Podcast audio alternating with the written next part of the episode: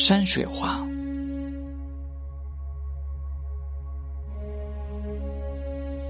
佛教艺术基本上是大众化的艺术，一般人家中神龛上的神像是庙寺中所供奉神像的缩小版，但中国山水画是专属个人心灵深处，而且是一种文人艺术，是由少数有涵养、学识高深的艺术家创造的艺术，尤其是生气相投、过从密切的圈中文人士大夫艺术家。职业画家地位较低，就受过中国书画启蒙入门的人，才能真正领悟令人费解的古画品录中的六法：一曰气韵生动，二曰古法用笔，三曰应物象形，四曰随类赋彩，五曰经营位置，六曰传移摹写。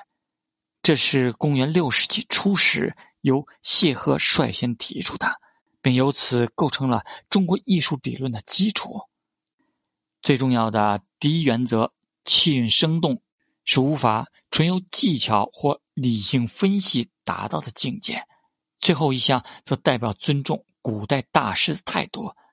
临摹前人名作，是中国绘画在将近一千五百年间风格相当一致，令西方研究中国绘画学人满头雾水、困惑难解。